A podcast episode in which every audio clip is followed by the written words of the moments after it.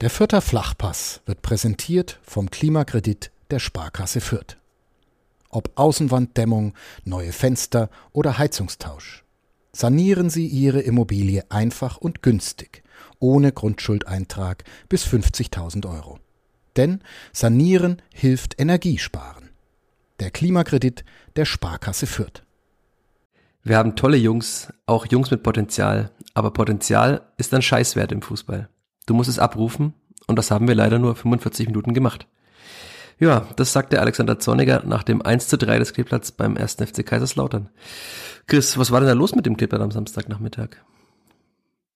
Es war über Phasen des Spiels leider mal wieder das Auswärtskleeblatt. Irgendwie zu erwarten, genauso wie die, der Heimsieg gegen Düsseldorf zu erwarten war, war es irgendwie dann doch wieder so, wie man es erwartet hat. Auch diesen, den 1-3-Tipp hatten wir ja auch schon mal vorher so ein bisschen privat. Habe ich gut getippt. Ja, das muss man dann schon auch zugeben. Aber ja, ich tippe auch nicht mehr öffentlich und äh, wenn ich mal recht habe, dann äh, erkläre ich auch, dass es, dass ich getippt habe. Weil wenn mich ja. Menschen fragen, dann sage ich immer, ich tippe gar nicht, aber im privaten Rahmen vielleicht manchmal schon. Und leider hatte ich diesmal recht, leider aus vierter Sicht. Ja, auch auf unserem, auf meinem Mini-Tippspiel auf Twitter, da habe ich auch dieses 3 zu 1 eines Users so interpretiert, dass man das gleiche Ergebnis im Hinspiel hat war dann auch gar nicht so verkehrt. Ja, das gleiche Ergebnis wie im Hinspiel wäre ja aus vierter Sicht okay gewesen, ein 1 zu 3, aber da hat einiges gefehlt. Stattdessen verliert das Kleber zum dritten Mal im dritten Auswärtsspiel dieses Jahres. Kann man jetzt langsam mal sagen. Diese Auswärtsschwäche wird zu einem Problem. Ja, gerade wenn man auf die Tabelle schaut und wer da wieder in direkter Umgebung ist und wer auch in der Rückrundentabelle in direkter Umgebung steht, mag man eigentlich gar nicht drüber nachdenken, wenn man überlegt, wie es in Nürnberg läuft, wie die wirklich Fußball zum Abgewöhnen spielen, wie sehr schlecht die in diesem Jahr sind und man ist eigentlich, ich glaube, ein Tor besser. Ich glaube, beide haben jetzt sechs Punkte, beide Mannschaften. Das, ja, man mag gar nicht mehr drüber nachdenken, weil jetzt kann man nur noch aufs sechste Heimspiel hoffen. Ja, was machen wir denn jetzt mit dem Kleeblatt? Das ist ja tatsächlich komisch. Also wir reden hier, alle zwei Wochen reden wir drüber, dass das Kleeblatt ein gutes Heimspiel abgeliefert hat. Okay, im Derby vielleicht nicht ganz so gut. Grüße nochmal an alle anderen, die das anders gesehen hatten. Aber trotzdem ist es zu Hause auch unter Zorniger immer jetzt, also es war ja nie schlecht, es war eigentlich oft gut. Es war im Derby auch über phasenweise gut. Man hat so lange gebraucht, um den berühmten Sack zuzumachen. Fünf Euro ins Phraserschwein an der Stelle.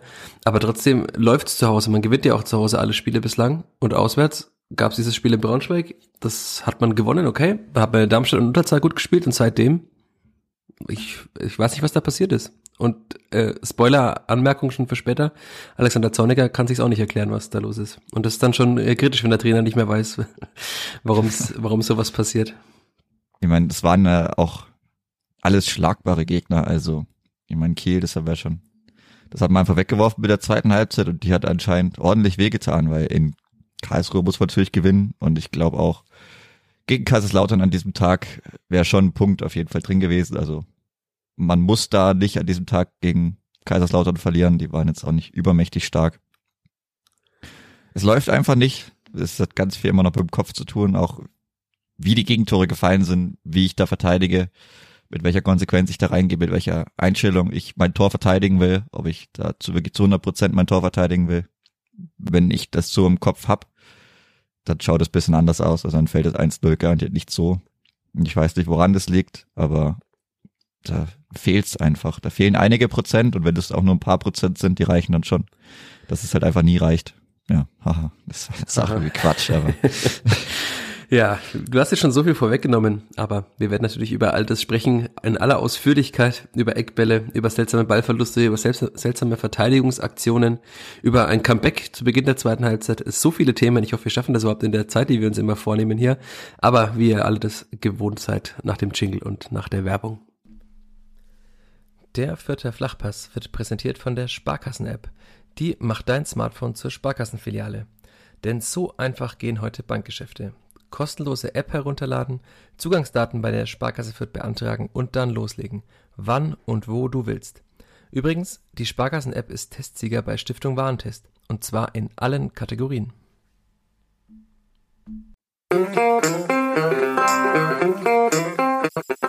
Vierter Flachpass, der Kleeblatt-Podcast von nordbayern.de. Herzlich willkommen zur 126. Folge des Vierter Flachpass, des Kleber-Podcasts von nordbayern.de. Wie in jeder Woche mit mir, Michael Fischer, und am anderen Ende der Leitung mit Chris Sehm. Hallo Chris. Servus, Michi. Ja, Samstagnachmittag.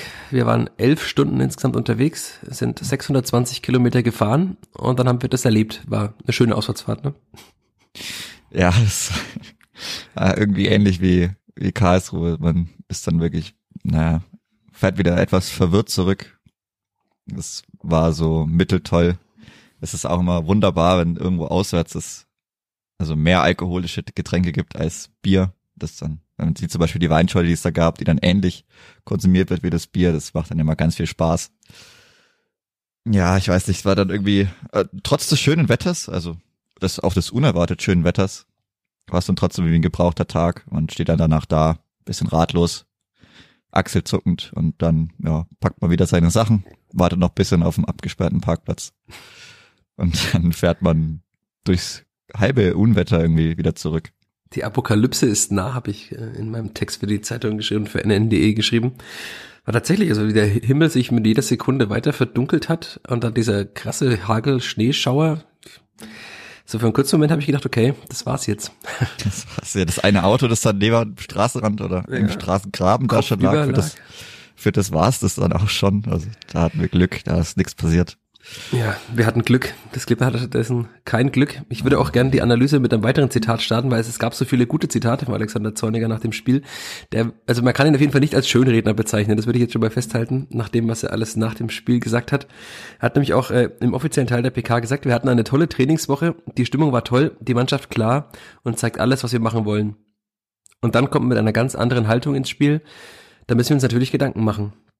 Ja, Chris, wer muss sich da Gedanken machen? Das Trainerteam oder die Spieler? Oder sagen wir einfach, das Skipper hat ein Haltungs-Mentalitätsproblem? Ja, ich weiß. Sprechen wir wirklich, glaube ich, mittlerweile jede Woche an. Ich weiß nicht, was der Trainer da noch machen soll. Ich meine, auch mein, sein Ingame-Management hat man ja gesehen. Ist jetzt nicht der allerschlechteste Trainer, glaube ich, gerade wenn man dann das Beginn der zweiten Hälfte sich anschaut. Ich würde aber sogar äh, dem fränkischen Pessimismus äh, etwas Optimismus entgegensetzen und sagen, es ist ein ziemlich guter Trainer, weil, er ist schon sehr ins Risiko gegangen, aber es hat ja hat sich sehr gelohnt. Da kommen wir dann gleich nochmal im weiteren Verlauf drauf. Aber also ich würde mal ja. sagen, am Trainer liegt's nicht. Nee, die letzte Kette, also es macht einfach so auch keinen Spaß. Ich weiß nicht, wenn du auf die Art und Weise die Gegentore kassierst, da fragst du natürlich auch als Trainer, okay, also, was soll ich noch machen? Ähm, das war dann, glaube ich, im zweiten Anlauf auf der gleichen Seite, man kriegt den Ball nicht weg, man bleibt ewig weit weg, die Abstände waren groß, aber selbst da war das ja schon die zweite größere Aktion, nachdem beide Mannschaften eine Aktion hatten. Nee, es gab also ja direkt, also in der vierten Minute gab es direkt genau. den äh, sehr, sehr unsauberen Fehlpass von Michalski auf Griesbeck, der ihn dann auch sehr, sehr unsauber weiterverarbeitet und dann Kenny Prince Redondo dazwischen spritzt, wie man in dieser Fußballsprache sagt. Und dann hätte ja da fast schon äh, 1 0 für den ersten FC Kaiserslautern gestanden, weil der Ball ist ja so Innenpfosten, Latte, alles bisschen gestriffen und ist dann ins Aus. Dann gab es ja noch einen Schuss von Ragnar Ache, der echt ziemlich gut war, so aus 17, 18 Metern. Ja, und dann ist ja schon das Tor gefallen für den FCK. Aber du hast jetzt schon was unterschlagen, was dazwischen noch passiert ist. Dazwischen noch, ach die. Ah, du wolltest über ein Thema sprechen, über die erste gelbe Karte für Simon Asta. Über die erste gelbe Karte, ja, also. Ich weiß nicht, wie man da zu so einer Einschätzung kommt. Ich fand es auch schon, das, ich meine, klar, jeder kennt Marlon Ritter, jeder weiß, was das für ein Typ, Spielertyp ist. Ja, ich weiß, ich weiß. Irgendwann mache ich den Filter mal weg. Ich glaube, dann mache ich es wie wie bei Kadepp, dann sage ich dann einfach mal alle Worte mit so drei Minuten raus und dann ist es auch wieder gut. Aber dass er ein sehr spezieller Typ ist, ist klar. Dass er Trash Talk liebt, ist auch klar. Aber das ging weit über Trash Talk hinaus. Die Art und Weise. vielleicht nochmal kurz auch erklären, ne? Also Simon Asta ja, und Marlon Ritter haben sich duelliert äh, nahe der Eckfahne vor der Westkurve, also vor der Heimtribüne. Also der Asta hat ihn gepresst dann gab es einen leichten, mit der Schulter würde ich sagen, einen leichten Schubser von Ritter gegen Asta und dann gab es Abschluss für den FCK, hat äh, der Linienrichter angezeigt. Und Asta, ich glaube, er wollte einfach weglaufen eigentlich im ersten Moment, da hat Ritter ihn ja. aber einfach angejubelt, würde ich jetzt mal sagen, äh, positiv ja. beschrieben. Äh, sehr, sehr euphorisch angejubelt. Ja. Also und gepaart, wahrscheinlich gepaart dieser dieser leichte Schubser mit der Schulter, oder dieser, weiß, war kein Schlag, aber so ein leichter Schubser mit der Schulter plus dieses mehrsekündige lautstarke Anjubeln. Ähm, hat Asta anscheinend dazu veranlasst zu sagen, lass mich jetzt in Ruhe, um es freundlich zu, auszudrücken, und hat ihm einen leichten Schubser mitgegeben, aber der Schubser war ja eigentlich auch nicht schlimm. Also er hat sich da schon sehr theatralisch noch fallen lassen nach diesem leichten Loma Mairo äh, Schubser. Tja, und dann kam einer der besten deutschen Schiedsrichter, zumindest äh, dem Namen nach, und hat beiden gelb gezeigt.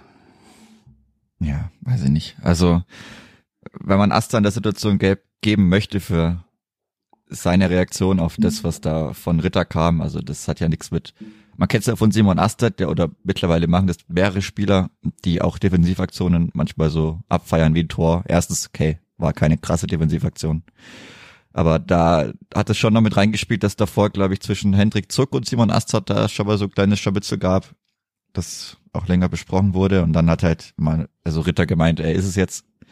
Aber wie er da auch Asta sekundenlang anschreit und es ist ja auch, und dann auch noch die Mimik dazu und dass er eben nicht nur sich selber feiert, sondern eben einfach Asta ins Gesicht brüllt. Weiß nicht. Also das ist stark unsportliches Verhalten meiner Meinung nach. Wie gesagt, Trash Talk ist gut, Emotionen sind gut. Da weiß ich nicht, was er da ausdrücken wollte, aber wenn ich da, weiß nicht, also dann muss ich entweder beiden nichts geben und einfach sagen, okay, seid jetzt einfach ruhig und geht weg. Aber wenn ich da Asta gelb gebe, weiß nicht, was kann ich Ritter zwei gelbe Karten geben. Das war für mich schon irgendwo bisschen schwach gelöst. Also für diesen Minischubser im Vergleich zu dem. Und Ritt, Ritter hat ja danach auch nicht aufgehört. Also noch in der Aktion. Ich weiß nicht, was das ein Auftritt ist. Also klar, naja, er definiert Stimmung sich darüber. reinbringen, ne? Das war ja das genau das, was Alexander Ja, Zorniger vor das dem Spiel ja sagte, dass man halt sich auf möglichst keine Duelle einlassen soll. Ich denke mal, dass er auch meinte, nicht auf solche Duelle einlassen, weil das Publikum dann schon da war. Ist ja klar, dass es direkt, wenn das direkt vor der Heimtribüne passiert und dann halt sich, also ein Gästespieler in den Augen der Heimfans aufführt, was Asta jetzt wenig gemacht hat, aber trotzdem, dann war der Lautstärkepegel war schon ein bisschen höher und das hatte dann dazu geführt, dass, also die Stimmung noch ein bisschen besser geworden ist. Sie war jetzt nicht gut in Kaiserslautern, aber noch ein bisschen lauter geworden ist das Stadion. Das hat offenbar ja auch einige Spieler eingeschüchtert, wenn man jetzt mal so den weiteren Verlauf dann sieht. Aber klar, es war eine folgenschwere gelbe Karte. Aber du sagst jetzt, ähm, weil Alexander Zornig hat nachher zu mir gesagt, dass es die gelb-rote Karte ein Bärendienst von Simon Asta war und dass er auch die erste gelbe Karte vor allem richtig teuer werden würde. Aber da interessiert ihn auch kein Strafenkatalog. Zitat Alexander Zorniger. Das findest du es übertrieben? Ja, also insgesamt dann schon, weil gerade die zweite gelbe Karte war irgendwo dann, weiß nicht, ob die so nötig war mit dem hoppelnden Ball auf Redondo und da war danach noch Michalski, der sich einfach reinstellen kann. Also weiß nicht, vielleicht wird er dann noch ausgeschwanzt oder ein bisschen hüftsteif stehen Hätte gelassen. passieren aber- können in dem Spiel wahrscheinlich. Ja, so mit der mit der Tagesform der beiden Innenverteidiger, hm, weiß ich nicht, hätte das durchaus passieren können. Aber ja, das, wenn du dann schon gelb hast, weiß nicht, ob das Aber es war tatsächlich so erneut war. wie, bei, wie beim KSC. War halt wieder ein das- bisschen- Das, dass es sich irgendwie leicht verschätzt hat. Also das war ja davor, hat Sebastian Griesbeck das Kopfballduell verloren. Das kann aber halt einfach auch passieren. Also ich glaube, es war gegen Beuth auch. Es kann halt passieren, dass ein rausrückender Innenverteidiger mal ein Kopfballduell verliert. Da würde ich jetzt Griesbeck, man kann ihm vieles vorwerfen in dem Spiel, aber das würde ich ihm nicht vorwerfen. Also er kann auch nicht 100% gewinnen. Und es war ja auch gut abgesichert dahinter. Also eigentlich sollte da gar nichts passieren, aber Asta hat irgendwie so für einen kurzen Moment wieder sich im Raum falsch orientiert anscheinend und ist dann der Redondo einfach so schräg in die Beine reingelaufen. Und dann ist es halt einfach gelb. Also das kann man schon geben, finde ich. Ist jetzt schon ein bisschen kleinlich, aber man kann da locker gelb geben und wenn er dann zwei gelbe Karten hat, ist es eben folgerichtig gelb-rot. Und dann Ja. Wenn er faul pfeift, dann ist eine gelbe Karte. Ich meine, ist klar, dass Redondo den mitnimmt. Würde jeder andere Spieler genauso machen. Also, ist ja immer die Sache, ha, was ist ein Kontakt, was ist ein Foul, aber wenn der Schiedsrichter da gelb pfeift, dann muss er auch gelb-rot geben. Also, ich glaube, das war ziemlich alternativlos dann in der Situation. Jetzt haben wir Kenny Prince Redondo angesprochen. Wir haben eine Frage auf Twitter bekommen. Du hast sie auch schon beantwortet mit einem GIF. Warum denn ehemalige Klippert-Stürmer immer so gut bei anderen Vereinen? Gibt es da eine Antwort drauf? Also, das zielt ja auch so ein bisschen auf die Dursun und Hofmanns Sache ab, die man in einem Jahr im gleichen Kader hatte. Da Das hatte ist auch man krass zu sehen, ja. leider den falschen Trainer, aber wobei das ja auch schon eine Sache ist, okay, das ich war schon länger, also bei Serdar Dursun hat es, glaube ich, niemand verstanden, warum er den abgibt, weil selbst mit als Konterspieler hat man gesehen, was er auf der Spielverhandlung schon gegeben hat mit seiner Ballsicherheit, wie er sich gegen die Leute durchsetzt, also das war selbst da schon klar. Bei Hofmann war ich auch nicht unbedingt der Fan davon, ihn abzugeben, also es war dann aus der Kaderstruktur und aus der Spielanlage her, ja, war vielleicht irgendwo eine Konsequenz, aber bei ihm war auch das Problem, dass er das halbe Jahr mehr oder weniger gebraucht hat, um wieder richtig fit zu werden, nachdem er in England war. Hat man dann auch direkt bei Braunschweig gesehen, da hat er auch ganz gut angefangen. Ja, also, ja, was auch immer mit Redondo passiert ist, aber das ist für mich auf einer ähnlichen Stufe mit, dass jetzt Union Berlin irgendwann dann Champions League spielen wird. Ja, mit Paul Seguin auf der Six. Es gibt Sachen, da mag man gar nicht mehr drüber nachdenken. Also ich, man weiß aber nicht, wie manche Sachen geschehen, aber sie geschehen einfach. Aber man kann, die Spielanlage des ersten FC Kaiserslautern kommt natürlich äh, so einem Spieler wie Kenny Prince Dondo entgegen. Ja. Also hat der Alexander Zorniger auch vorm Spiel gesagt, die zwei Pfeile auf den Außenbahnen, also dass Redondo da schon einige Probleme verursachen könnte, war ja klar. Also hat er auch mehr getan als Upoku auf der anderen Seite. Und Klar, das war natürlich dann dankbar, dass Sebastian Griesbeck auch noch so einen schlechten Tag erwischt. Der konnte bei dem machen, was er wollte. Ich habe im Spielbericht, der direkt nach dem Spiel online ging, ja auch geschrieben, in einer späteren Situation hat er wie auf dem Bierfilzler ausgeschwanzt. Also das war ja wirklich, es war krass zu sehen. Also hatte Griesbecker gar keinen Auftrag gegen Redondo. Es war dann äh, Pech für Redondo und Glück für die Spielvereinigung, dass Redondo sich in der Situation verletzt hat. Aber hat schon für einige Probleme gesorgt, ja. Und aber klar, also im Stefan Leitl Fußball hätte jetzt Kenny Prinzredondo wahrscheinlich jetzt keine größere Rolle gespielt, nachdem er jetzt nicht der ballsicherste Spieler war, würde ich jetzt mal sagen. Und also er hat ja auch nie, ich glaube, sein Output war ähnlich der eines Spielers, der momentan auch mit dem Kader ist, aber er hat ja nie wirklich irgendwas mehr oder weniger beige dazu beigetragen, außer schnell zu sein. Also ich erinnere mich auch an ein Testspiel gegen Bayern 2, auch im 1 gegen 1 gegen Torwart, wie er Sachen immer versiebt hat, schon sehr speziell, deswegen war ich auch eigentlich froh, als der Kelly Prinz Redondo weg war. Ja, versiebt, hahaha. Also braucht man auch nichts nachtrauern. Das ist halt manchmal einfach so, dass es woanders dann funktioniert. Kann man sich für ihn freuen, wenn man mag. Ja, vor allem, das sind ja auch Diskussionen, okay. die man äh, andersrum auch führen kann. Also es können sich auch Eintracht Frankfurt-Fans fragen, was mit Branimir Gotha passiert. Also ja. wenn sie die auf, den Aufstieg Gotha in der Saison gesehen haben, das war nicht der gleiche, der in Frankfurt gespielt hat. Ne? Also es gibt eben mal Umstände, die dazu führen, dass ein Spiel halt eben mal nicht funktioniert oder mal funktioniert. Das ist ja auch ganz normal. Also es gibt, glaube ich, keinen Spieler der Welt, der bei jedem Verein funktioniert. Wolfsburger werden sich auch fragen, was mit Anton Stach ist. Kommt er nach zwei Jahren wieder zurück oder, oder nach drei, vier und dann spielt er auf einmal Nationalmannschaft? Die denken sich und ja, wechselt okay. vielleicht nach England.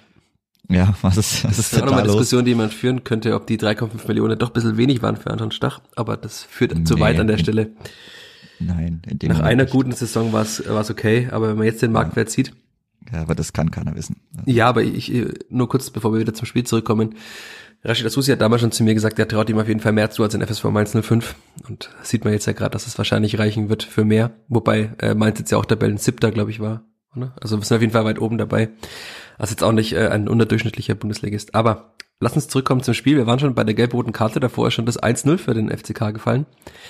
Und da gab es dann auch so relativ wenig Zugriff auf der linken Seite, die ja eh schon größere Probleme hatte mit Haddadi und Itter.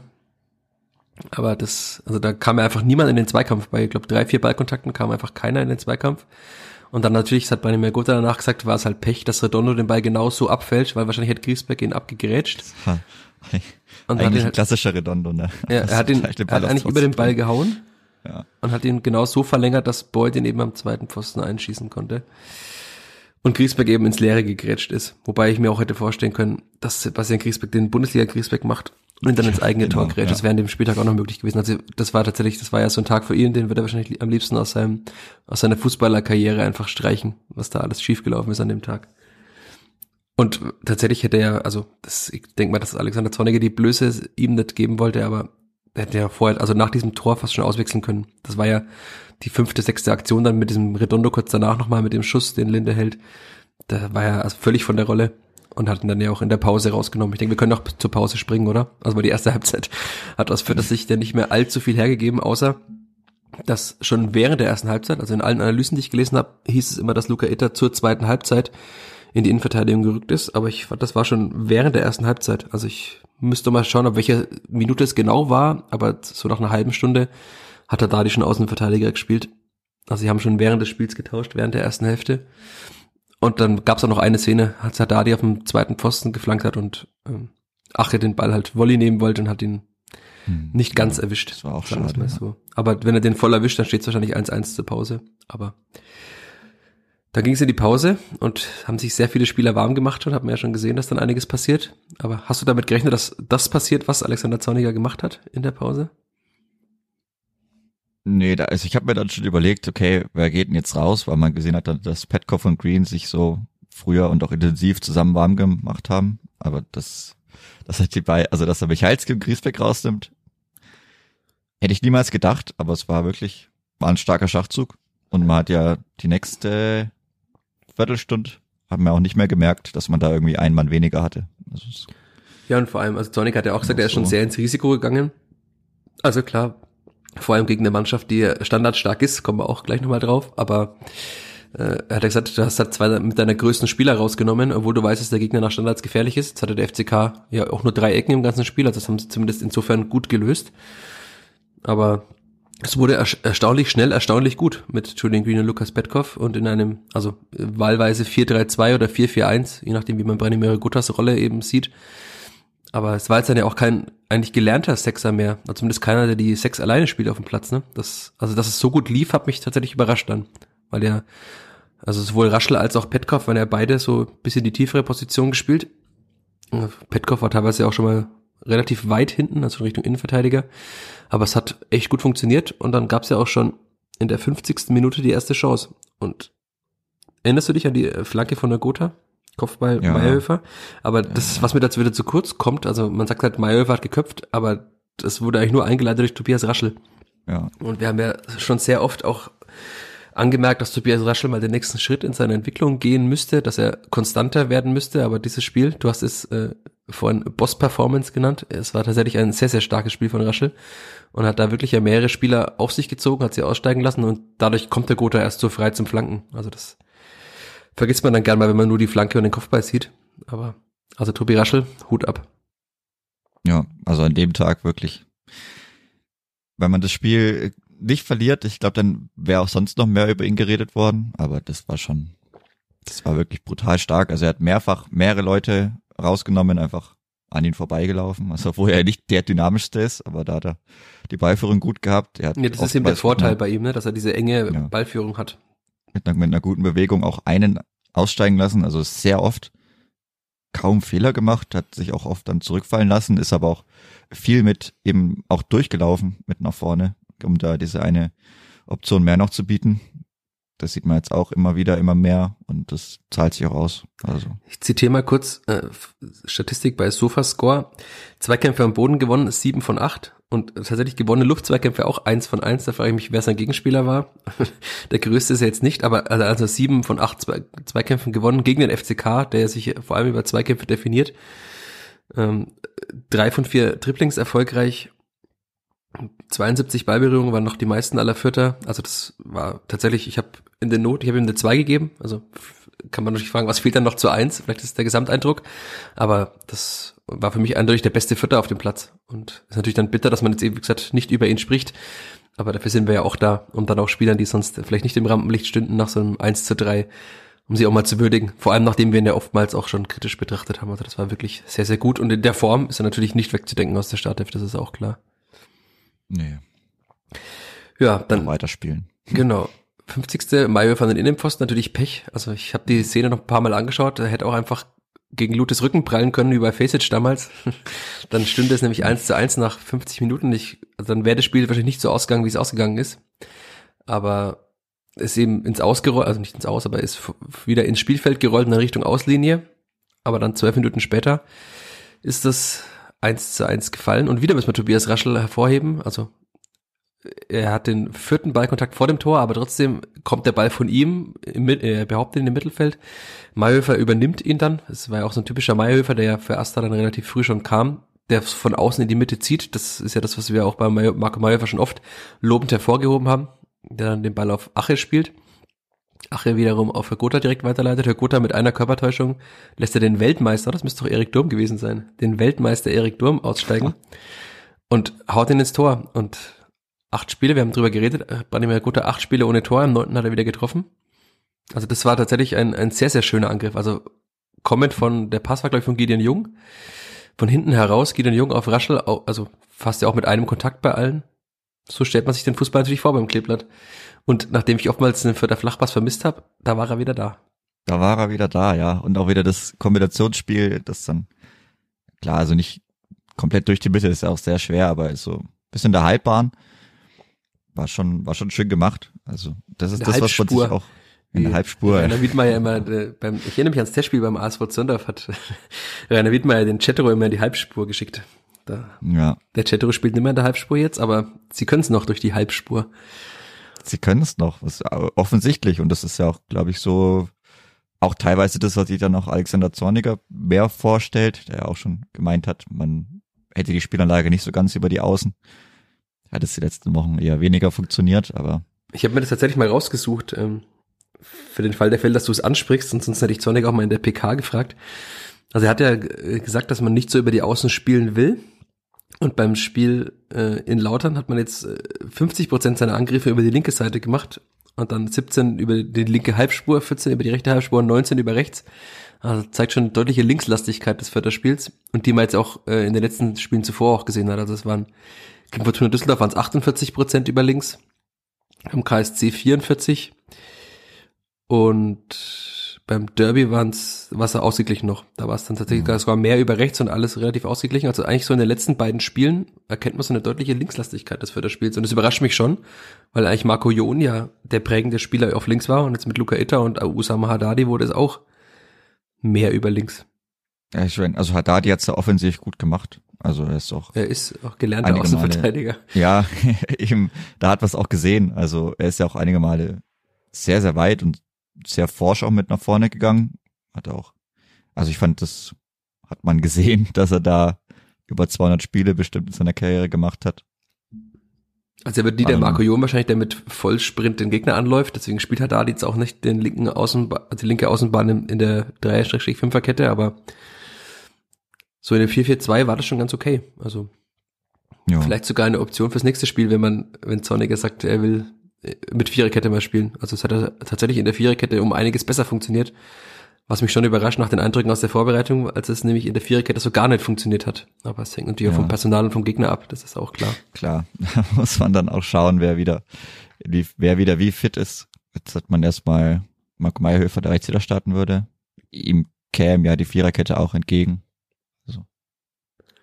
Ja, vor allem mit seiner Spielintelligenz. Also man wird ja gegen Hannover wahrscheinlich auch vieles Spiel machen müssen, nehme ich mal an. Also Hannover dürfte nicht mit dem größten Selbstvertrauen kommen. Die werden jetzt nicht einen dominanten Auftritt hinlegen in Fürth. Gehe ich jetzt mal davon aus. Und dann ist Marco Mayer natürlich mit seiner Spielintelligenz und auch Passqualität schon auch gut. Ähm, Das wäre eh eine Diskussion gewesen, also wenn Ast jetzt nicht gesperrt gewesen wäre, ob vielleicht doch trotzdem Mayer verspielt.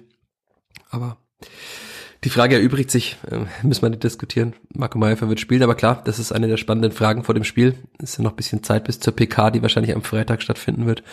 Aber das ist natürlich eine der Diskussionen, ob man dann, äh, wenn bei der Rückkehr von Stefan Leitli mit seinen eigenen Waffen schlägt und mit der Raute. Wobei, äh, glaube ich, Hannover müsste auch 5-3-2 spielen, oder? Ja, die spielen viel, ja. Spielen, spielen genau, glaube ich, also auch mit der einen 10 und zwei Stürmern. Ich glaube, das wäre sogar eine Spiegelung, wenn man normal auftritt. Aber da bin ich mir jetzt Aber gar dann kommt nämlich sicher. äh, das äh, Alexander Zorniger Topf-Deckel-Prinzip, wenn nämlich beide gleich spielen. Kann natürlich sein, dass es auch sehr zäh wird, aber wird man sehen. Ich glaube, die, die äh, Diskussionen führt das Trainerteam intern schon. Und dann vertrauen wir einfach darauf, dass es gut wird. Aber es ist nicht gut geworden, um wieder zurückzukommen zum Spiel. Denn ich habe gerade im, den, äh, im Spielbericht das, das Tor ergänzt und dann schaue ich nach oben und dann äh, lag der Ball schon fast im Fördertor. Also ich habe noch die letzten vier Züge gesehen, vom Laptop nach oben geschaut und dann war genau der Zweikampf von Gideon Jung, den er verloren hat im Mittelfeld. Aber du darfst es gerne nochmal beschreiben, das Tor. Du hast ja nochmal äh, gesehen auf Sky. Ja, es resultiert ja eigentlich aus einer eigenen Ecke. Äh, noch so ein Ding, das wir besprechen müssen. ja, ich das so richtig im Kopf habe, bei der auch, ja, die Mannschaft wieder komplett disconnected war. Also keiner hat gewusst, wann man einlaufen soll. Beziehungsweise, dass man dann diese Eckenvariante derart kurz ausspielt, vielleicht war es auch ja nicht vorauszuahnen, dass dann Haddadi so frei ist, aber auf jeden Fall sind die Leute dann viel früher eingelaufen. Haddadi musste nochmal abbrechen, obwohl er eigentlich eine gute Position gehabt hätte und dann war ganz viel Verwirrung. Da wird, glaube ich, also das dann so in der zweiten Welle irgendwie beim, beim Konter mehr oder weniger, als dann Gideon Jung da auf dem Weg zurück war. Deswegen war er nicht ganz hinten, weil er einer der wenigen Großgewachsenen noch war, die dann, der neben Ragnar Ache dann im Fünfer oder wie auch immer halt in der Mitte stand. Der verliert dann leider das 50-50-Duell mit Clement, beziehungsweise ist Clement dann bisschen, bisschen schneller, stand dann vielleicht bisschen besser zum Ball, um den dann direkt weiterleiten zu können. Und die Verlagerung war natürlich sehr gut gespielt, muss man auch gleich dazu sagen. Ja, klar, aber dass Philipp Clement eine gute Verlagerung spielen kann, ich glaube, das ist jetzt auch nicht, nicht allzu überraschend. Wasser ist Also, das. Das könnte schon mal, kann schon mal vorkommen. Nicht so der allerschlechteste Spieler wahrscheinlich in der zweiten Liga. Ja, und dann auf Boyd. Boyd, Ja, dann spielt sie ja schon im 4 gegen 3. Äh, Ja, löffelt den rein und in der Mitte steht's dann vier gegen drei um den, im so sieben Meter Kreis ums eigene Tor rum. Das ist natürlich nicht gut. Also auch mit einem Mann weniger ist es nicht gut. Gerade weil du natürlich einen Stürmer ausgewechselt hast, weil du dann am Ende vier, also drei gegen vier verteidigst. Ah, Das ist, und dann können sie sich raussuchen, wie sie es machen. Gut, es war dann, also die Flanke Beuth, äh, Opoko zurückgelegt, Kopfball Hercher, natürlich trifft wieder Hercher, ein Ex-Nürnberger, Ja, wie schon im Hinspiel auch. Aber das war schon auch wirklich gut ausgespielt, muss man sagen. Also wir haben ja darüber gesprochen, die Spielerlage des FCK ist jetzt keine, die uns äh, begeistert, aber im, im Rahmen ihrer Möglichkeiten haben sie, also da haben sie es wirklich gut ausgespielt. Und man sieht ja auch, das ist halt immer die Sache, es reicht dann anscheinend für die zwei, meisten Zweitligamannschaften, wenn man so spielt wie Lautern spielt, mit der Erfahrung und der Wucht und der Schnelligkeit über die Außen, plus halt einem wahnsinnig guten Terence Boyd. Dann reicht es eben, um nach 22 Spielen 38 Punkte zu haben. Das ist schon krass. Denn die 38 Punkte hat der FCK, weil er kurz darauf, ich habe wieder äh, gerade im Spielbericht geschrieben, kurz auf den Laptop geschaut, schau hoch, Ecke für den FCK, ich sehe die Ecke noch und dann, tja, stand es 3-1 und dann wusste ich, okay, jetzt kann ich schreiben, das Spiel ist aus. DW, das war's. Das Ja. war Aber du hast äh, gesagt. Haddadi ist unter dem Ball durchgesprungen. ja, wenn ich es jetzt richtig im Kopf hatte, ja, war es in der Mitte, also ich glaube, also müsste Haddadi gewesen sein, der unterm Ball durchspringt. Ich glaube, dann ist der Ball zu Boyd gekommen. Von der köpft da- Mayhofer auf dem Fuß, Ja, Köpf Meyerhofer auch auf sehr den dazu Fuß. gepasst hat. Und von da aus geht der Ball dazu. Kevin Kraus, auch ein Ex-Vierter. Der hat dann wenig Probleme, den noch reinzuschieben. Aber da darf natürlich, also, ja. Ich glaube, Haddadi ist nicht das allererste Mal durch eine Ecke durchgesprungen. Da erinnere ich mich so ein bisschen dran, dass wir das, glaube ich, auch schon mal hatten. Dass er da manchmal das etwas falsch einschätzt. Und dann sehr schade, weil, wie gesagt, also bis, bis zum 1-1 war mir ja wirklich sehr, sehr gut in dieser zweiten Hälfte drin. Und dann hat man ein bisschen Euphorie. Und wie es halt so oft ist, da bist du gerade noch so ein bisschen am Jubeln, da kommt so das erste Lied danach, alles ist gut und dann klonk und klonk und dann kannst du eigentlich zusammenpacken. Ja, aber tatsächlich wäre es ja fast nochmal spannend geworden, weil Julian Green einen guten langen Ball auf Ragnar gespielt hat. Wenn er den reinmacht, steht es halt einfach zwei Minuten nach dem 3-1 nur noch 3-2. Und dann vielleicht wäre das Klippert nochmal ins Spiel gekommen. Also ist klar illusorisch. Vielleicht wäre man dann auch angelaufen und ein Konter hätte gereicht, um nochmal viertes Tor für Lautern zu machen. Noch dazu hat der Boyd kurz darauf auch am Tor vorbeigeköpft knapp. Das hätte auch 4-1 stehen können. Aber, also da kann man jetzt Ragnar auch keinen Vorwurf machen. Kann auch nicht jede, jedes Spiel treffen. Er hat die letzten zwei Spiele immerhin schon mal drei Tore gemacht. Aber klar, wenn er den reinhebt, wird's noch nochmal spannend. Stattdessen wurde es nicht mehr spannend und dann ist es ja auch soweit ausgetrudelt, dass dann nur noch wenig passiert ist.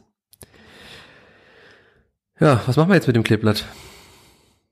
Auswärtstabelle, vorletzter, sechs Punkte, ein Sieg, drei Wegen, Unentschieden. ich glaube, eines Tores in der, Ja. in der, in der Tordifferenz. Also oh, sechs Punkte, das ist Ich habe auch nach dem Spiel tatsächlich, also weil ich, ich finde, dass es einfach eine Kopfsache ist, Alexander Zorniger darauf angesprochen und dann hat er gesagt, ich zitiere noch einmal, ne, es ist alles mentale Arbeit, aber irgendwann ist auch mal gut. Also er war sehr sauer und dann hat er auf Bill Belichick, ähm, weißt du, wo er trainiert hat, Bill Belichick, Chris? Quizfrage? nee.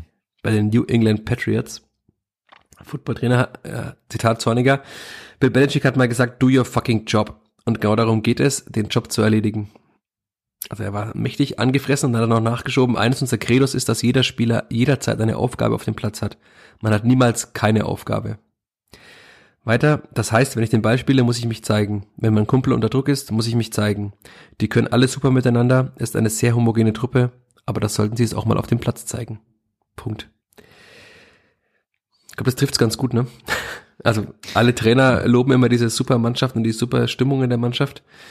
Aber es war jetzt nicht so, dass jeder den anderen permanent unterstützt hat. Das kann man schon mal sagen. Und wenn man halt dann sein, sein Kumpel, wie Zorniger sagt, zum Beispiel wie früh der Michalski so unter Druck bringt, wie Sebastian Griesbeck oder allgemein diese ganze Dreierkette, die keinerlei Sicherheit ausstrahlt, das überträgt sich natürlich nach vorne auch. Ist ja klar, wenn man weiß, dass hinten keine Ruhe reinkommt.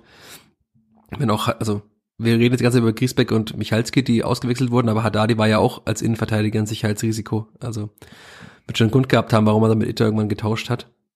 Und ja, so richtig erklären kann man es nicht. Zorniger konnte es auch nicht erklären. Er hat einfach auf meine Frage, ob er es erklären kann, nein geantwortet. Und auf die Frage, ob er einen Ansatz zur Erklärung hat, hat er nochmal geantwortet, nein. Also, es war ein bisschen Return of Angry Zorniger für alle, die auf Twitter unterwegs sind. Da hat man gesehen, warum es diesen Account Angry Zorniger gibt. Also er war sehr, sehr böse auf seine Mannschaft und ich glaube, er wollte sich nicht zu weit aus dem Fenster lehnen, aber er hat gesagt, er muss jetzt auch erstmal alles analysieren, was da komplett falsch gelaufen ist. Und irgendwie muss es ja auswärts mal besser werden. Also man kann jetzt ja nicht sagen, dass man bis zum Ende der Saison einfach alles auswärts verliert. Das sollte man besser nicht tun. Auch wenn man immer noch sechs Punkte Abstand auf dem Abstiegsplatz hat, weil dankbarerweise die Konkurrenz da unten ja auch nicht gepunktet hat. Ja, was will man machen? Und ein Thema, das wir schon mal hatten. Spiele abschaffen. Ja, genau, aber jetzt spielt man gegen Hannover 96 zu Hause und der Druck ist schon wieder groß. Also der Druck wird nicht geringer, wenn man jetzt jede Woche auswärts verliert. Also man muss aus, daheim schon gewinnen. Weil die 26 Punkte werden nicht reichen wenn man ab und zu bei Unentschieden spielt, wird das auch nicht reichen, sondern man muss schon noch mal ein paar Spiele gewinnen auch. Und die muss man anscheinend alle zu Hause gewinnen. Und so schaut's aus, wobei man ja immer noch, es sind eigentlich immer noch die dankbaren Wochen, also von den Gegnern, die jetzt momentan kommen, dass man da vielleicht erstmal nicht so reinrutscht, weil, also ich würde Hannover schon gerne in der aktuellen Situation zu Gast haben. Ich glaube, da gibt es schwierigere Gegner als Das dachte man beim KSC derzeit. aber auch. Ja, aber gut, wenn du halt Totalausfälle hast, ist mir wurscht, wer da kommt, dann verlierst du sowieso. Also das, ich benehme trotzdem immer gerne den schwächeren Gegner. So, das bleibt auch dabei. Ja, die stärkeren also, Gegner kommen alle am Ende der Saison. Das wird auch noch ja, spannend, deswegen sollte man jetzt vielleicht ein paar Punkte holen.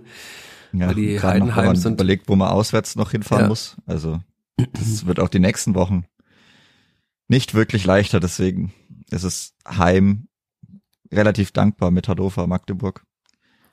Das, das sollte ja, relativ dankbar. Jetzt hat Magdeburg gewinnt er auch gerne mal auswärts in dem Jahr. Haben in Kiel gewonnen, haben jetzt auch das letzte Spiel in Hannover gewonnen. Klar, die Form von Hannover spricht jetzt nicht gerade dafür, dass die noch aufsteigen werden. Das würde ich jetzt mal ausschließen zu langsam. Aber also Magdeburg ist auswärts schon stark.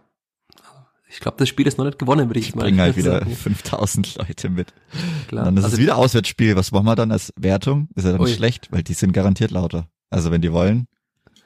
Ich glaube, da hat man keinen Auftritt. Dann ist das, ist es dann neutral oder ist es dann schon Auswärtsspiel? Das heißt, dann muss man das Heimspiel gegen Hannover auf jeden Fall gewinnen, weil man danach ja, zwei ja. Auswärtsspiele hat. Ei, ei, ei. Oh, das wird Wobei ein Heimspiel Magdeburg ja dankbar wäre, weil sie zu Hause ja schlechter sind als auswärts. Aber das führt zu weit. Oh, jetzt wird's zu kompliziert. Das wird sehr kompliziert für alle, die jetzt einfach hören. gewinnen, dann ist ja, dann einfach ist gegen Hannover gewinnen. Dann kann man zwar Hannover immer noch nicht überholen, weil man jetzt das Torverhältnis sich wieder hat schlechter werden lassen mit zwei Gegentoren. Also da müsste man schon sehr sehr hoch gewinnen gegen Hannover, aber ich glaube auch ein 1-0 würde reichen, um zumindest mal nach unten wieder ein bisschen Abstand nee. zu halten. Nee, 1-0 auch blöd, aber dieser permanente Druck ja, ich würde mir auch wünschen, dass es mal schneller geht. Immer, du, du hast ja jedes Mal bis muss. zum Schluss Angst. Das, das bringt ja auch der Mannschaft nichts. Also du hast ja nicht mal, das sagst okay, 20 Minuten sicherer Hafen, 3-0, das ist ja in dieser Liga bestimmt machbar. Und wer denkt an mich, dass ich immer beim Spielbericht zu lange umschreiben ja. muss und alles? Und wer denkt Keiner, eigentlich an Sidney Rebiger, der auch mal spielen will? Ja, um noch ein anderes Thema hier reinzuwerfen. Der hat's ganz schwierig. Ich glaube, der spielt immer noch erstmal nicht weil er halt in einem Rautenkader einen Teil hat, der aber nur mit drei Mann im Mittelfeld spielt und dann wird schon ganz, ganz eng, weil da mindestens, naja, sag mal mal, anderthalb Positionen sind fest besetzt, wenn da nichts Größeres passiert. ja, und selbst wenn man jetzt mit einer Raute spielen würde gegen, also ich glaube es nicht, aber wenn man mit einer Raute spielen würde gegen Hannover, dann würde er da ja auch nicht spielen. Also. Ja, aber er könnte mal eingewechselt werden zumindest. Ja, das womöglich dann auf der 8 vielleicht, aber dann würde er auch, das wäre auch die Frage, also wenn, wir hoffen mal, dass Max Christiansen wieder fit ist, wenn wir dann sehen unter der Woche, ob er wieder mittrainiert, aber er dürfte ja wieder spielen. Und Zornig hat auch jetzt nach dem Kaiserslautern-Spiel wieder gesagt, dass er ihm sehr gefehlt hat im Mittelfeld mit seiner Präsenz und auch, sagt er ja auch mit Ballsicherheit und Spielintelligenz natürlich, dass man sieht halt einfach, dass es einer der Schlüsselspieler ist. Marco Jon wird wahrscheinlich auch wieder nicht spielen, nehme ich mal an, so wie das jetzt klang zuletzt. Das heißt, er muss wieder improvisieren. Aber Sidney Rebiger, das wird, glaube ich, erstmal nix. Da muss man einfach hoffen, dass es irgendwann mal gegen 29., 30. Spieltag so ist, dass man sicherem Fahrwasser ist und er dann spielen kann. Ansonsten wird es ein sehr verlorenes erstes Jahr beim Kleeblatt für ihn. Ja. Ich habe mir noch zwei Punkte aufgeschrieben, über die wir ja. gerne reden können. Der erste okay. ich, sind, ja. das erste sind, äh, sind eigentlich drei Worte, das zweite ist gekoppelt, zorniger Anstoßvariante. Du wolltest eine Petition starten. Alles abschaffen, ja. Alles, alles abschaffen. Eckbälle abschaffen, äh, Anschlussvariante abschaffen. Aber diese Anschlussvariante ist, ist, tatsächlich mittlerweile ist es ja eine Gefahr. Also man hat ja. Ja, das ist. Also für alle, die wir haben es glaube ich schon mal besprochen hier, aber für alle, die es nicht, also einfach mal darauf achten, wenn das Kleeblatt Anschluss hat, wo die Innenverteidiger stehen, nämlich an der Mittellinie und dann mit vollem Vollsprint nach vorne laufen. Auch in Lautern war es wieder super Anstoß und dann gleich Dame Michalski, ich dachte, er bekommt gelb wegen Ellbogenschlag gegen seinen Gegenspieler. Und dann kurz darauf, also es war nach dem 1-0, oder? Der Anstoß, wo dann ich Linde fast schon, geblockt ja, worden Linde, wäre schon. Ja, genau, ja. Und ich glaube, in der Form, bei einem der nächsten Auswärtsspiele passiert es einfach, dass Linde geblockt wird und der gegnerische Stürmer ins leere Tor einschiebt. Also ich hoffe mal, ich werde auch in der PK nachfragen, aber das, ich hoffe mal, dass es jetzt sich ein für alle Mal erledigt hat. Also weil es wurde jetzt in neun Spielen probiert, plus, ich glaube fast in allen Testspielen, wenn ich es richtig im Kopf habe. Also dann hm, sind es ja irgendwann schon 15 Spiele wahrscheinlich. Und es hat tatsächlich nie für Gefahr gesorgt, oder? Oder gab es mal einen Abschluss wirklich daraus? Nein, nein, nein, nee. Es ist wirklich mittlerweile so, ich meine, der Gegner weiß auch, was er machen muss. Also sieben Mann lassen sich zurückfallen, zwei Mann sprinten los. Es wird entweder auf, gut, sie haben ja sogar leichte Varianten drin, also ob es jetzt auf Haddadi gelegt wird oder auf, ähm, Linde. oder auf Linde. Aber zwei Mann sprinten los und die Bälle kommen ja auch ich weiß auch nicht warum, aber die kommen ja trotzdem doch zu langsam zu den Passgebern. Ich meine, klar, die müssen warten, bis die Verteidiger da irgendwo am 16er rum, rumturnen, aber bitte abschaffen einfach. Das macht ja, keinen Spaß man und sieht irgendwann jetzt auch, kontert auch jemand mal, einfach mal. Wie ich schon mal angesprochen hatte, man sieht auch, dass die Stürmer einfach die Gegner, also beim Anlaufen genau wissen, was sie machen. Man hat es nämlich beim ersten Anstoß schon gesehen, also beim, beim Anpfiff, das Beut ist ja früher losgelaufen. Und er hatte nur einen Auftrag, also do your fucking job wie Zorniger sagen würde. Ähm, er hatte den Auftrag, Linde oder jene jeweils, wer sich als fallen lässt zum Schießen, also für den weiten Ball, mit dem Vollsprint anzulaufen. Und er hat es ja tatsächlich gemacht, als der Schiri gepfiffen hat, aber der Ball war noch nicht im Spiel. Deswegen wurde, er nochmal zurückgepfiffen. Aber das weiß ja jetzt jeder Stürmer, dass er halt einfach im Vollsprint nach dem Anschluss in Torwart anläuft. Und wenn er das macht, bei der kurzen Distanz, irgendwann erwischt es einfach mal. Das wird so sein. Und deswegen, ja, wenn du die Petition auflegst, ich unterschreibe auch für die Abschaffung der zornige Anschlussvariante. Auch immer dann natürlich nichts mehr zum Sprechen haben.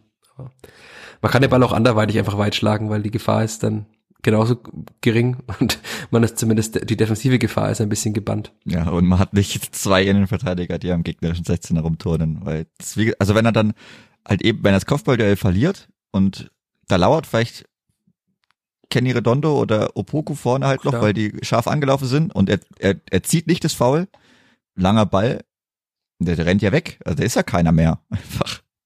Also, boah, das ist schon, ich weiß nicht, also Chance, Risiko. Also Alexander Zornig schafft es auf jeden Fall, dass wir bei jedem Anschluss schon hellwach sind und schauen, was passiert. Das ist, wenn wir es positiv deuten wollen. Deswegen nicht, nicht zu spät kommen. Ja, das ist schon immer gleich der erste, der erste heikle Moment.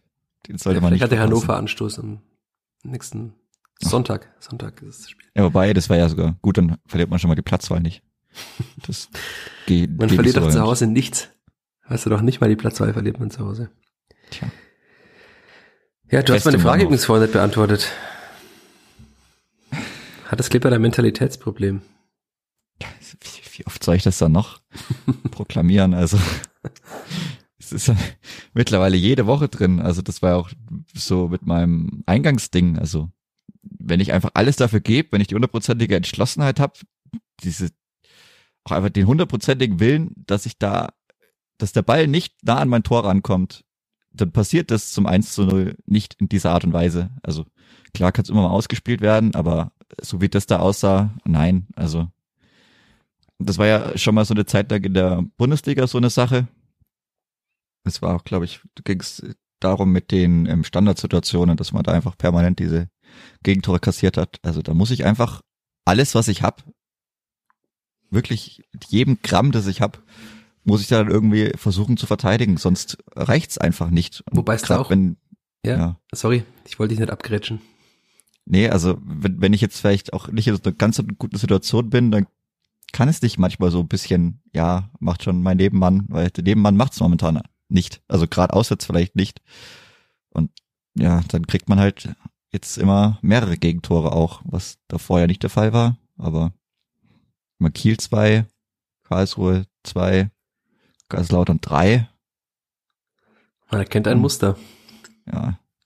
Kein schönes. Trend not, our friend. Ja. Also. Aber weil du jetzt gerade die äh, Standards angesprochen hast, da gibt es auch unterschiedliche Sichtweisen. Äh, Stefan Leitler hat mal gesagt, wenn man, wenn man alles gibt, um sein Tor bei Standards zu verteidigen, dann kann der Gegner kein Tor schießen.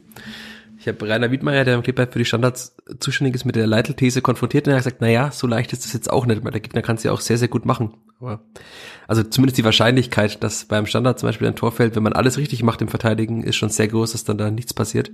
Dann kann der Rainer Wiedmeier gerne mal dafür sorgen, dass bei der Spielverteidigung mal alles gut gemacht wird bei den Standards. Ja. Bei den Ecken zum Beispiel, dass vielleicht jeder weiß, was passiert und nicht nur ich hab's auch gar so nicht eine halbe Person weiß, also, was passiert.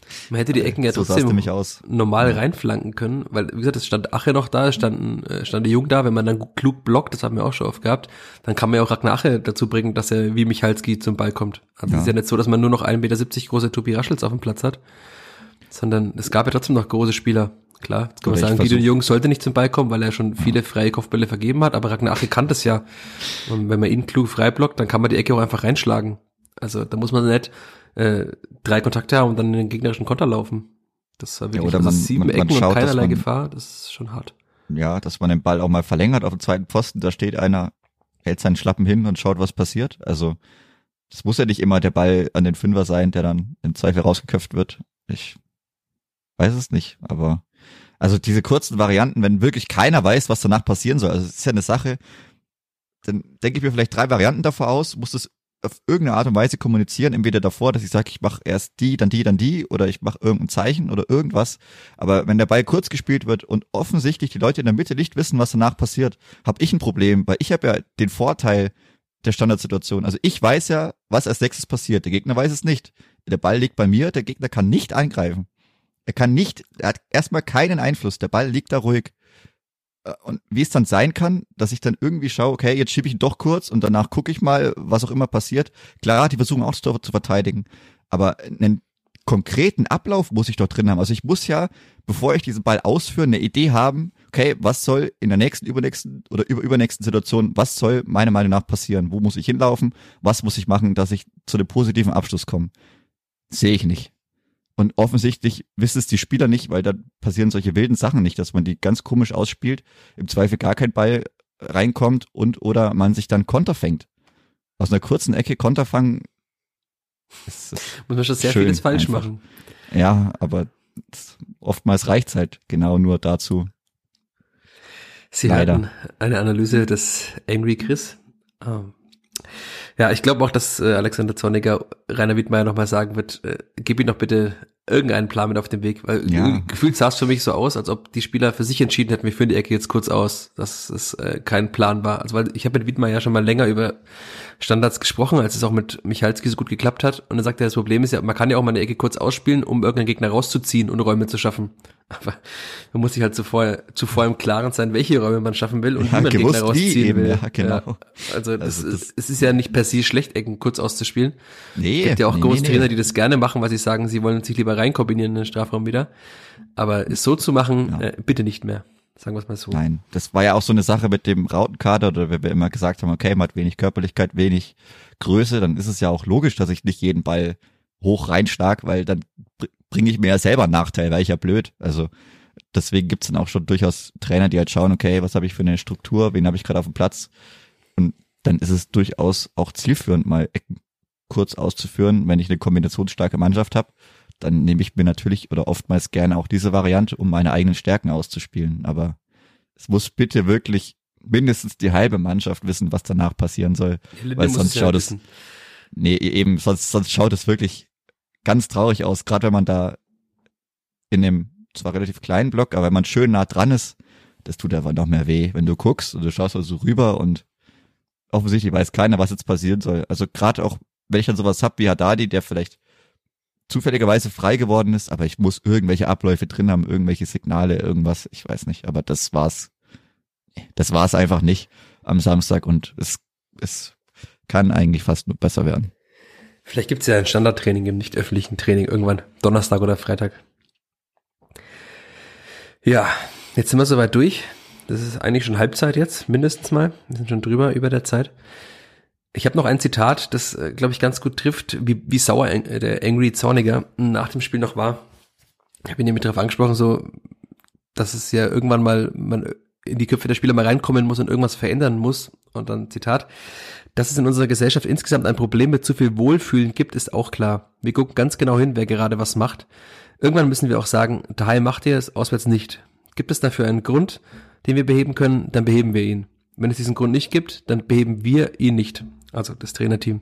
Das, also ich würde mal sagen, die nächsten Wochen werden auch ein, Casting dafür, was im Sommer passiert, oder? Ja, Klingt jetzt sicher. alles an.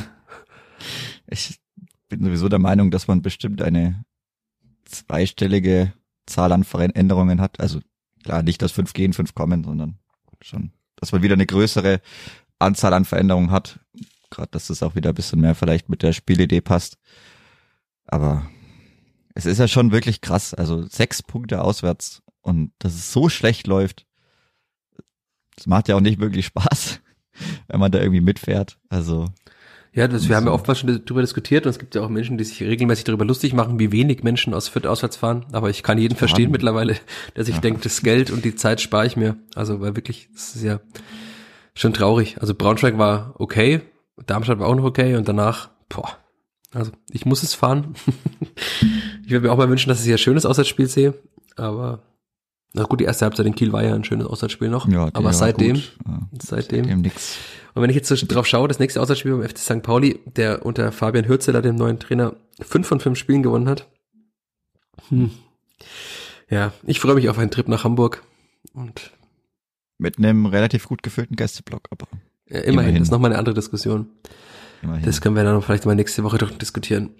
Jetzt hoffen wir erstmal, dass es gegen Hannover ganz okay wird, dass er vielleicht nicht bis zum Ende zittern müssen durfte Tribüne und ich auf der Haupttribüne und nicht hoffen muss, dass ich meinen Spielbericht noch dreimal umschreiben muss, weil ich auf Sieg schreibe und doch kein Tor passiert, äh, doch noch ein Tor fällt.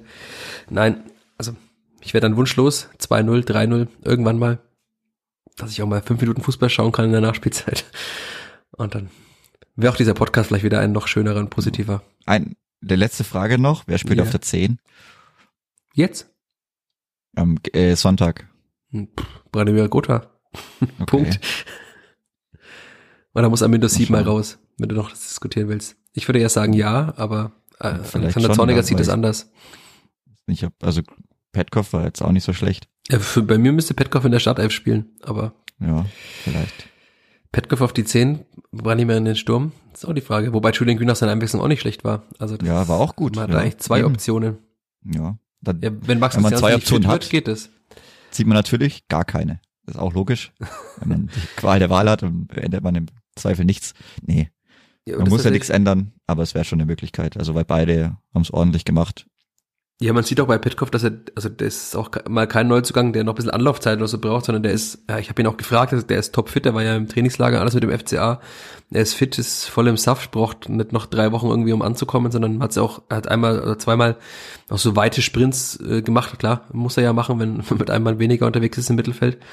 Aber das war schon gut. Und ich, man sieht auch, dass er sehr zweikampfstark ist, auch noch ballsicher. Also das ist auch gut im Mittelfeld mit Raschel und Petkov dann zwei sehr ballsichere Spieler zu haben. Also ich würde mir wünschen, dass Lukas Petkov noch entweder in der Startelf spielt oder zumindest sehr früh wieder reinkommt, wenn jemand anderes nicht funktioniert. Nur die Frage ist, wenn Max Christiansen nicht fit ist, kann ich mir nicht vorstellen, dass äh, Zorniger mit Petkov und Raschel auf der Doppelsechs spielt. Dann wird er wahrscheinlich trotzdem wieder auf Griesbeck setzen. Oder Jung halt.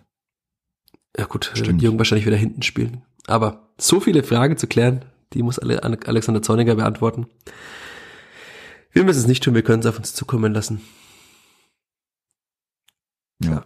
In diesem Sinne. Sonntag um 12 Uhr 30. Ist das Sonntag? Oh. Sonntag 12 Uhr 30 Sonntag um 12 Uhr 30 wissen wir mehr. Oder wir wissen es vielleicht schon am Freitag um 13.45 Uhr nach der PK. Also wir wussten ja auch letzten, nach der letzten PK schon, dass Gideon Jung auf der 6 spielen wird. Auch wenn es nur ja. eine Option war, aber es ja. war eine sehr wahrscheinliche Option. Und wer das vorher wissen will, vielleicht einfach beim Training vorbeischauen. Dann sieht man sowas auch manchmal, wer Zeit hat. Am Mittwoch war es sehr, sehr voll, am Dienstag war es sehr, sehr leer. Aber bislang gibt es auch noch keine Termine auf der Homepage, glaube ich. Nee, ich habe vorhin, habe gerade nochmal vor der Aufnahme geschaut. Da stand noch nix. Aber ich würde mal davon ausgehen, dass das Mittwochstraining, wann auch immer es ist, öffentlich sein wird. Das, Dienstagstraining ist in letzter Zeit ja nicht allzu aufschlussreich, weil erstens mal kaum Spieler da sind und zweitens man immer das Gleiche macht, nämlich Abschlüsse üben und Bälle mit einem schwachen Fuß spielen, was nicht immer eine Wohltat für die Augen ist, aber man muss es ja trainieren. Ja, ich würde sagen, wir fransen aus. Bleibt uns gewogen. Hört diesen Vierter Flachpass auch in den nächsten Wochen und Monaten. Wir hoffen, dass wir auch mal wieder über schönere Dinge sprechen können. Nach einem Spiel ist die Wahrscheinlichkeit deutlich höher. Und dann danke Chris. Ich habe zu danken. Und danke all euch da draußen fürs wie immer dabei sein, fürs Diskutieren auf Twitter. Es ist wirklich schön, dass sich da mittlerweile eine Bubble gebildet hat, die auch äh, sehr niveauvoll diskutiert über das Kleeblatt. Freut mich, diskutiert mit. Und macht's gut. Ade. Ciao, ciao. Mehr bei uns im Netz auf nordbayern.de. What does innovation sound like? It sounds like the luxury of being in the moment with your customer, client, or patient. It sounds like having the right information right when you need it. It sounds like being at your best for your customers and your business. Thanks to Highland's intelligent content solutions that improve digital processes, innovators everywhere are able to do their thing better, whatever that thing is. Now, who doesn't like the sound of that? Highland, for innovators everywhere, visit highland.com.